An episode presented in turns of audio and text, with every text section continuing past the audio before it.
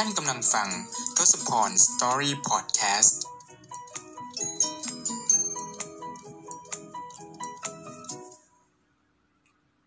สวัสดีครับทุกคนยินดีต้อนรับเข้าสู่ทศพร Story Podcast นะครับสำหรับ episode นี้ก็ดำเนินมาถึง episode ที่ 13 แล้วนะครับ ที่หน่วยจะมา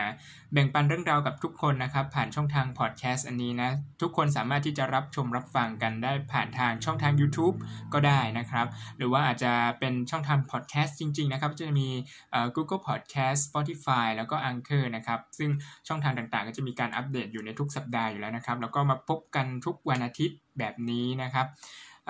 ซึ่งในช่วงนี้นะครับก็จะเป็นช่วงวันหยุดของที่ประเทศไทยใช่ไหมตั้งแต่วันศุกร์เสาร์อาทิตย์แล้วก็วันจันทร์ใช่ไหมครับเป็นวันหยุดยาวชดเชยในช่วงที่สงการที่ผ่านมานะครับ หลังจากที่สถานการณ์โควิดในประเทศไทยมันก็ดูดีขึ้นนะครับ ในตอนนี้สถานการณ์โควิดที่ประเทศญี่ปุ่นก็ดูดีขึ้นเช่นกันนะครับจำนวนตัวเลขยอดผู้ติดเชื้ออะไรต่างๆเนี่ยก็ดูลดลงตามลำดับนะครับ หลังจากที่มันเกิดเป็นลักษณะเป็น second wave เป็นคลื่นลูกที่ 2 ขึ้นมานะครับในการ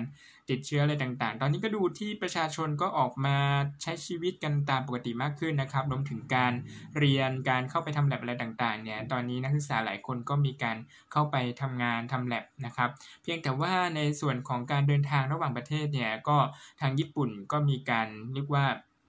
มีการเจรจาอะไรต่างๆนะครับ มีการดำเนินการในการที่จะแบบอนุมัติหรือผ่อนปรนให้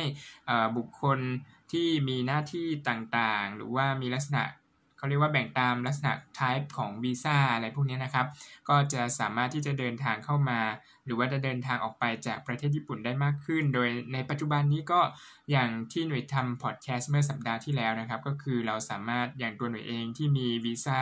ลักษณะที่มีตัว re-entry คือสามารถที่จะกลับเข้ามาใหม่อีกครั้งได้แล้วเนี่ยก็คือ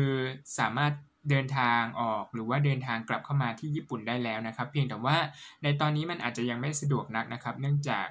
การทำพวก state quarantine อะไรต่างๆเนี่ยมันก็ใช้เวลานะครับ แต่ละประเทศก็คือ 14 วันและก็ 14 วัน อย่างสมมุติเดินทางไปไทยก็ 14 วันกลับมาที่ญี่ปุ่นก็ 14 วัน เพราะฉะนั้นมันกินเวลาไปเกือบเดือนอยู่แล้วนะครับ แค่ state quarantine อย่างเดียวยังไม่รวมเวลาในการที่จะออกไปเที่ยวออกไปใช้ชีวิตอะไรต่างๆ ภายนอกนะฮะเพราะฉะนั้นแล้วเนี่ยเราก็อยู่บ้านน่าจะเป็น อยู่ที่ตอนนี้อยู่ที่ญี่ปุ่นตอนนี้ก็น่าจะเป็นการดีกว่านะครับ แล้วก็ค่อยหาจังหวะโอกาสข้างหน้านะหลังจากที่แบบสถานการณ์ต่างๆ มันคลี่คลายลงไปดีกว่านี้เนี่ยถึงจะเดินทางกลับไปนะครับ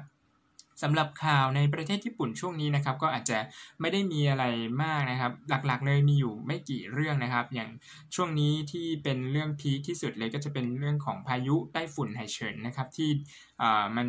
พัดเข้ามาสู่บริเวณ ทางตอนใต้ของประเทศญี่ปุ่นนะครับทางคิวชูอะไรต่างๆแถวโซนนั้นนะครับ ซึ่งเป็นพายุไต้ฝุ่นที่ค่อนข้างมีกำลังแรงนะ แต่ว่าข่าวล่าสุดก็คือตอนนี้มันอ่อนกำลังลงแล้ว แต่ว่าก็ยังต้องมีการระมัดระวังภัยพิบัติอะไรต่างๆ อยู่อย่างเป็นพิเศษนะครับ ก็เรื่องแบบนี้เนี่ยหนูคิดว่าทางประเทศญี่ปุ่นเนี่ยเขาค่อนข้างที่จะมีประสบการณ์ แล้วก็สามารถมีมาตรการหรือมีแผนการอะไรต่างๆ ในการรับมือในส่วนตรงนี้ได้เป็นอย่างดีอยู่แล้วนะครับหนูก็ไม่ได้รู้สึกว่า เเขาจะจัดการปัญหาอะไรพวกนี้ยาก เพราะว่าเขาเป็นสิ่งที่เขาน่าจะเจอกันอยู่ในตลอดตลอดทุกทุกปี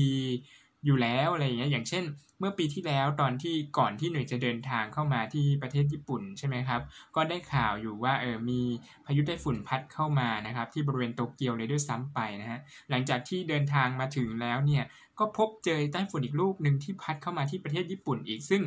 ลักษณะไต้ฝุ่นเเมื่อปีที่แล้วเนี่ยถ้าทุกคนยังจำได้ก็คือเป็นข่าวแบบใหญ่มากเลยทั่วโลกเลยนะครับว่าเป็นไต้ฝุ่นที่มีขนาดใหญ่ที่สุดเท่าที่เคยเจอมานะฮะแล้วคราวนี้เนี่ย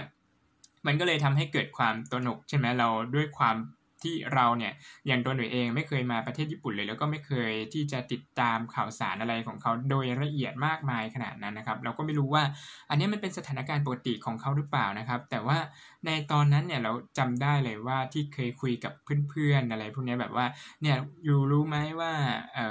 พายุไต้ฝุ่นกำลังจะพัดมานะเป็นพายุไต้ฝุ่นที่แบบ ใหญ่มากในประวัติศาสตร์อะไรอย่างนี้เลยนะครับ ตอนแรกเพื่อนก็บอกว่าเพื่อนก็ไม่รู้ เพื่อนก็แบบรู้สึกเฉยๆมากเลยกับการที่ไต้ฝุ่นเข้ามาที่ประเทศญี่ปุ่นอะไรอย่างนี้ แต่ว่าพอเราในฐานะที่จะเป็นแบบคนต่างชาตินะครับ แล้วก็คนต่างชาติหลายคนที่แบบว่าเพิ่งเข้ามาที่ประเทศญี่ปุ่นเนี่ยแบบเพิ่งมาใช้ชีวิตอาศัยอยู่ในประเทศญี่ปุ่นมัน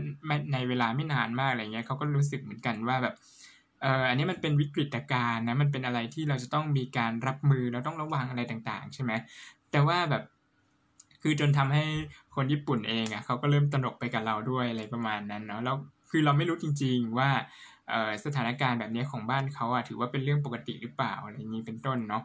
ก็แต่ว่ายังไงก็ตามเราก็ใช้ชีวิตด้วยความไม่ประมาทนะครับ การอยู่ในประเทศนี้เนี่ยมันก็จะมีภัยพิบัติภัยธรรมชาติอะไรต่างๆ มากมายที่เข้ามาได้นะครับ ไม่ว่าจะเป็นเรื่องของไต้ฝุ่นก็ดี หรือจะเป็นเรื่องของแผ่นดินไหว หรือว่าอาจจะวันดีคืนดีอาจจะมีเรื่องของสึนามิ นะครับที่ตามมาจากแผ่นดินไหวใหญ่อะไรประมาณนี้ซึ่งมันก็เป็นเรื่องที่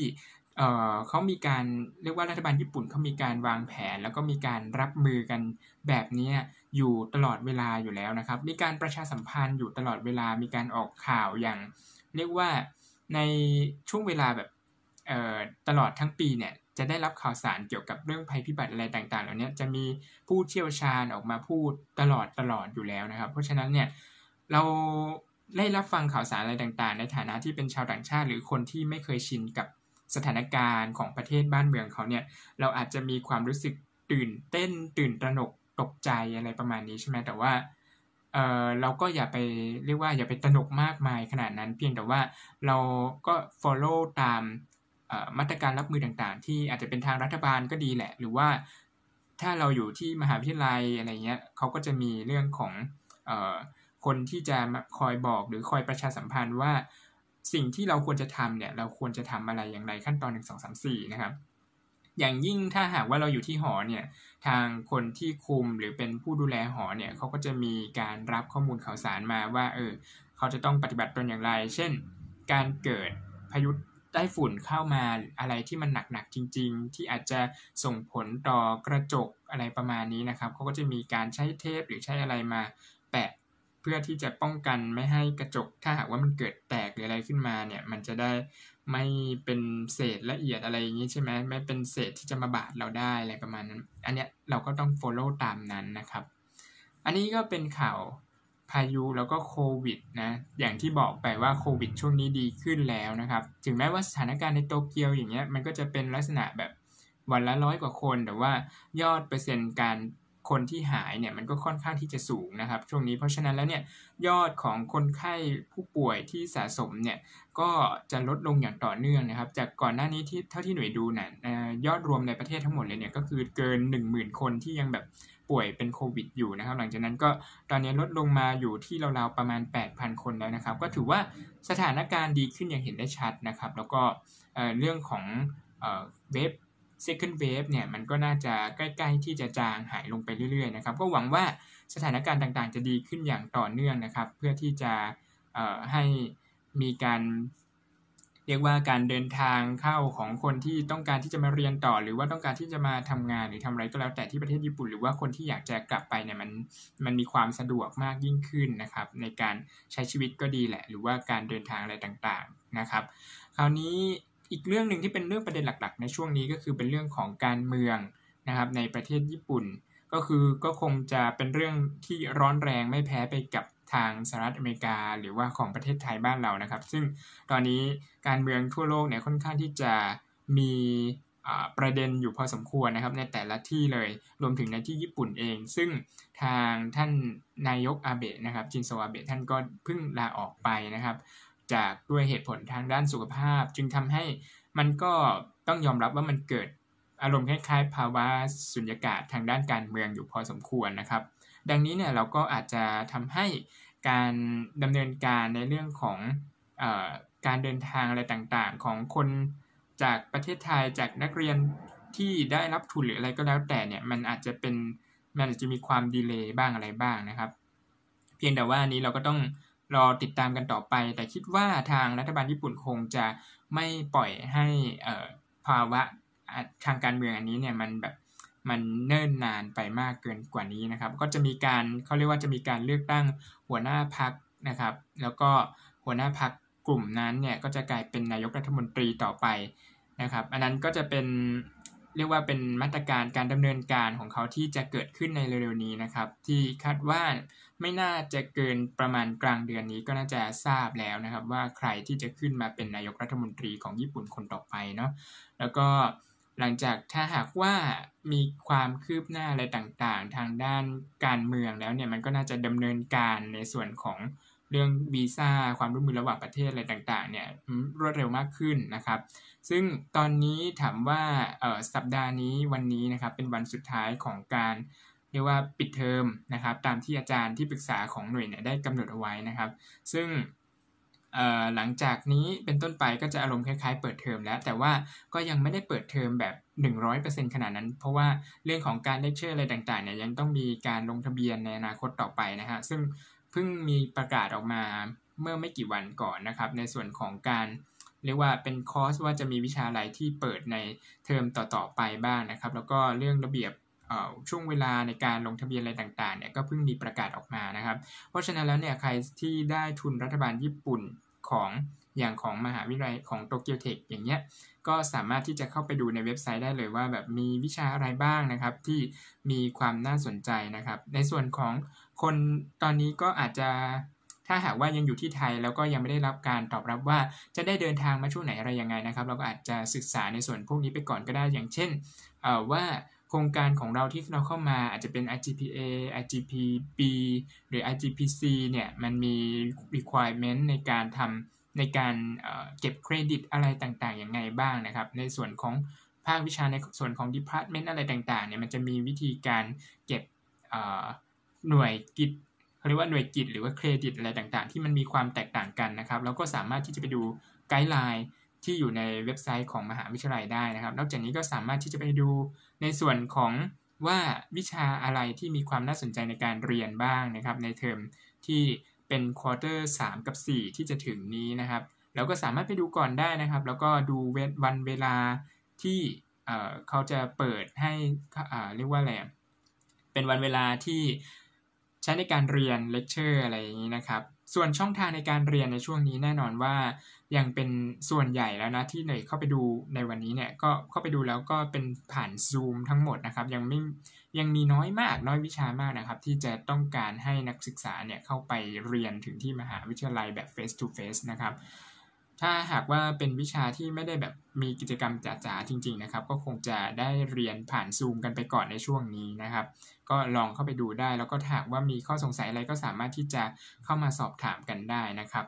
แต่ว่าในส่วนของถ้าหากว่ามันเกิดเหตุการณ์ที่ว่าเราไม่สามารถที่จะเดินทางมาที่ประเทศญี่ปุ่นได้จริง ๆสำหรับคนที่ได้ในส่วนของทุนรัฐบาลญี่ปุ่นในช่วงนี้นะครับ ก็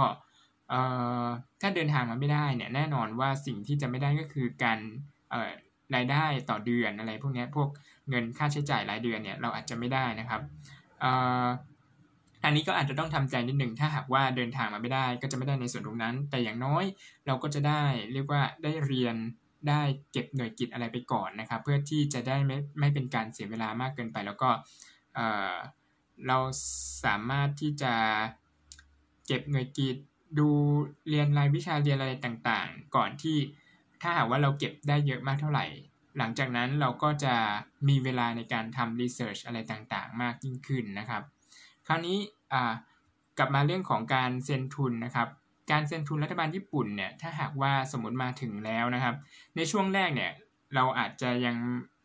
เรียกว่าต้องมีขั้นตอนในการเปิดพวกสมุดบัญชีอะไรต่างๆ ให้เรียบร้อยก่อนนะครับ มันก็จะมีขั้นตอนของเอกสารต่างๆ ที่จะต้องทำเนาะ หลังจากนั้นเนี่ยอพอขึ้นเดือนตุลาคมนะโดยปกติเราจะขึ้นเดือนตุลาคมเนี่ยเขาถึงจะมีการจ่ายเงินในส่วนของทุนรัฐบาลญี่ปุ่นให้เรานะครับ คราวนี้เดือนตุลาคมเนี่ยเราก็จะมีการเซ็นทุนต่างๆนะครับ มันก็จะเริ่มตั้งแต่ต้นเดือนตุลาคมเป็นต้นไปอะไรอย่างนี้ คราวนี้เนี่ยมันการเซ็นทุนน่ะโดยปกติแล้วก็จะแบ่งเป็น 2 รอบนะครับ มันมีรอบแรกกับรอบ 2 ในเดือนนั้นนะ สมมุติว่าเซ็นรอบแรก เซ็นเซ็นทันเสร็จปุ๊บก็เขาก็จะมีเงินเดือนที่จะจ่ายมาให้เนี่ยก็จะจ่ายค่อนข้างเร็วนะครับ ภายในเดือนนั้นอาจจะเป็นช่วงหลังกลางเดือนไปหน่อย หรือว่าอาจจะเป็นช่วงปลายเดือน สมมุติว่าเดือนนี้เดือนตุลาคม แล้วคราวนี้หน่วยก็เซ็นทันรอบแรกเรียบร้อยแล้วเนี่ยแล้วอันนี้เขาก็จะจ่ายเงินให้เราประมาณช่วงกลางเดือนตุลาคมใช่ไหมหรือปลายเดือนตุลาคม แต่ถ้าหากว่าเราเซ็นไม่ทันรอบแรก ไปเซ็นภายในรอบที่2เนี่ยก็ เรื่องการจ่ายเงินเนี่ยมันก็จะอาจดีเลย์ไปนะครับ อย่างเช่นเราเซ็นรอบที่ 2 ในเดือนตุลาคม เราอาจจะได้เงินอีกทีในเดือนพฤศจิกายนอะไรประมาณนี้เป็นต้นนะครับ แต่ว่าเซ็นยังไงก็ได้เงินทั้งคู่นะครับ เพียงแต่ว่าเราก็อาจจะต้องดูดีๆนิดนึง อย่างเช่นเดือนเนี้ยหนุ่ยเนี่ยเซ็นไม่ทัน เพราะว่าลืมไปไม่ไม่ได้แบบไปดูสังเกตดูว่าในของเดือนนี้เนี่ยเขาเซ็นรอบแรกเนี่ยได้ถึงแค่วันที่ 3 นะครับเดือนนี้เดือนกันยายนใช่ไหมก็คือได้ถึงแค่วันที่ 3 กันยายน คราวนี้หนุ่ยมาเปิดดูอีเมลอีกทีหนึ่งวันที่ 4 ก็คือแบบเขาแจ้งเตือนแล้วตั้งแต่วันที่ 3 ถึง5ทุ่มอะไรเงี้ยเออปรากฏว่าวันที่4เอ่อก็กลายเป็นวันก็กลายเป็นการเซ็นภายในรอบที่ 2 ไปแล้วนะครับ ซึ่งเงินที่หนุ่ยจะได้ในรอบนี้เนี่ย มันก็จะไปทบที่เดือนตุลาคมแทนนะครับ เท่ากับว่าสมมติว่าเดือนนี้หนุ่ยเซ็นตอนกลางเดือนไปเรียบร้อยแล้วใช่ไหม ก็เซ็นเดือนตุลาคมรอบที่ 1 อีกสักรอบหนึ่งเนี่ยก็ปรากฏว่าเดือนตุลาคมเนี่ยหนูจะได้เงินเดือน 2 ครั้งเลยนะครับและแต่ว่าเดือนนี้ก็คือจะไม่ได้มีเงินเดือนเข้ามาในบัญชีของหนูเป็นต้นประมาณนั้นนะครับ ก็อาจถ้าถ้าใครงงๆก็สามารถที่จะคอมเมนต์มาถามกันเพิ่มเติมได้แล้วกันเนาะคราวนี้แต่ว่าในโดยปกติแล้วเมื่อก่อนเนี่ยถ้าหากว่าก่อนที่สถานการณ์โควิดเนี่ยมันก็จะต้องมีการไปเซ็นถึงที่ student support division ถ้าจำไม่ผิดนะครับ ก็ ก็คือเราจะต้องไปเซ็นด้วยลายเซ็นของเราเลยในเอกสารอะไรต่างๆ ทุก ๆ เดือนนะครับ คือทุกเดือนเนี่ยจะต้องไปเซ็นทุกเดือนห้ามขาดนะครับ มันก็จะต่างจากทุนบางทุนอย่างเช่น ทุนรัฐบาลไทยอาจจะมีแบบการเซ็นจ่ายเงินให้ 3 เดือนครั้ง อาจจะไม่ต้องเซ็นอะไรประมาณนี้ หรือว่าบางทุนก็อาจจะต้องแบบเซ็นกี่ครั้งแบบเทอมหนึ่งครั้งหนึ่งอะไรประมาณนี้เป็นต้นแต่สำหรับทุนรัฐบาลญี่ปุ่นเนี่ยก็คือเซ็นในทุกๆเดือนนะครับ แต่ว่าสถานการณ์โควิด ก็คือใช้เป็นการเหมือนส่งอีเมล แล้วก็เหมือนเราก็ถ่ายรูปในส่วนของพาสปอร์ตของเราที่มีหน้าเราแล้วก็พาสปอร์ตในส่วนที่เป็นปั๊มที่เข้าของตอมอปั๊มอะไรพวกนี้เราก็ต้องเอาตัวสแตมป์ตัวนั้นอะถ่ายให้เขาดูนะครับว่าเราอะยังอยู่ในประเทศญี่ปุ่นอะไรประมาณนี้เป็นต้นนะครับ ก็จะประมาณนี้นะครับสำหรับใครที่เตรียมตัวที่จะเดินทางมา ที่ประเทศญี่ปุ่นนะครับ ก็จะเป็นประมาณนั้นถ้าหากว่าใครมีข้อสงสัยอะไรเพิ่มเติมนะครับ สามารถที่จะทักมาสอบถามกันได้นะครับเผื่อที่หน่วยจะได้อธิบายในส่วนของที่อันไหนที่ยังไม่เคลียร์หรือว่าอยากจะรู้เพิ่มเติมต่อไปนะแล้วคราวนี้ก็โอเคสำหรับพอดแคสต์นี้ก็น่าจะประมาณนี้นะครับ วันพรุ่งนี้หน่ยก็จะเข้าไปทำแลบนะสัปดาห์สัปดาห์ต่อไปก็จะทำแลบประมาณ 3 วันเลยนะครับ ก็คิดว่าน่าจะ ในส่วนของการทำคลิปวิดีโอนะครับ ก็จะพยายามหาเวลาทำเรื่อยๆนะครับ เพื่อที่จะเรียกว่าเป็นประโยชน์เป็นสาระกับทุกๆ คนนะเพราะว่าช่วงนี้ก็มันก็เริ่มมีคอนเทนต์อะไรต่างๆ มามากขึ้นนะครับ เนื่องจากว่าใกล้จะเปิดเทอมแล้ว ในส่วนของคนที่อาจจะขอมาว่าอยากจะให้ทำคลิปเกี่ยวกับ 1 ปีผ่านไปเกี่ยวกับการอยู่ในประเทศญี่ปุ่นอะไรเงี้ยก็อาจจะต้องรอสักนิดนึงนะครับ เพราะว่าตอนนี้กำลังรอในส่วนของเกรด ในเทอมก่อนๆให้มันออกมาให้ครบก่อนตอนนี้ก็ใกล้จะครบแล้วนะครับ ถ้าหากว่าครบเมื่อไหร่ก็จะพยายามทำคลิปออกมาเล่าให้เพื่อนๆฟังนะครับ ว่า 1 ปีผ่านไปแล้วสถานการณ์การเรียนอะไรต่างๆ ของเราเป็นยังไงบ้างนะครับ แล้วก็การปรับตัวอะไรต่างๆ ก็จะมาเล่าในคลิปวิดีโอนั้นให้ทุกคนฟังต่อไปแล้วกันเนาะโอเค แล้วก็พบกันใหม่ในพอดแคสต์ episode หน้านะครับ แล้วก็สำหรับวันนี้ลาไปก่อนนะครับ สวัสดีครับ บ๊ายบาย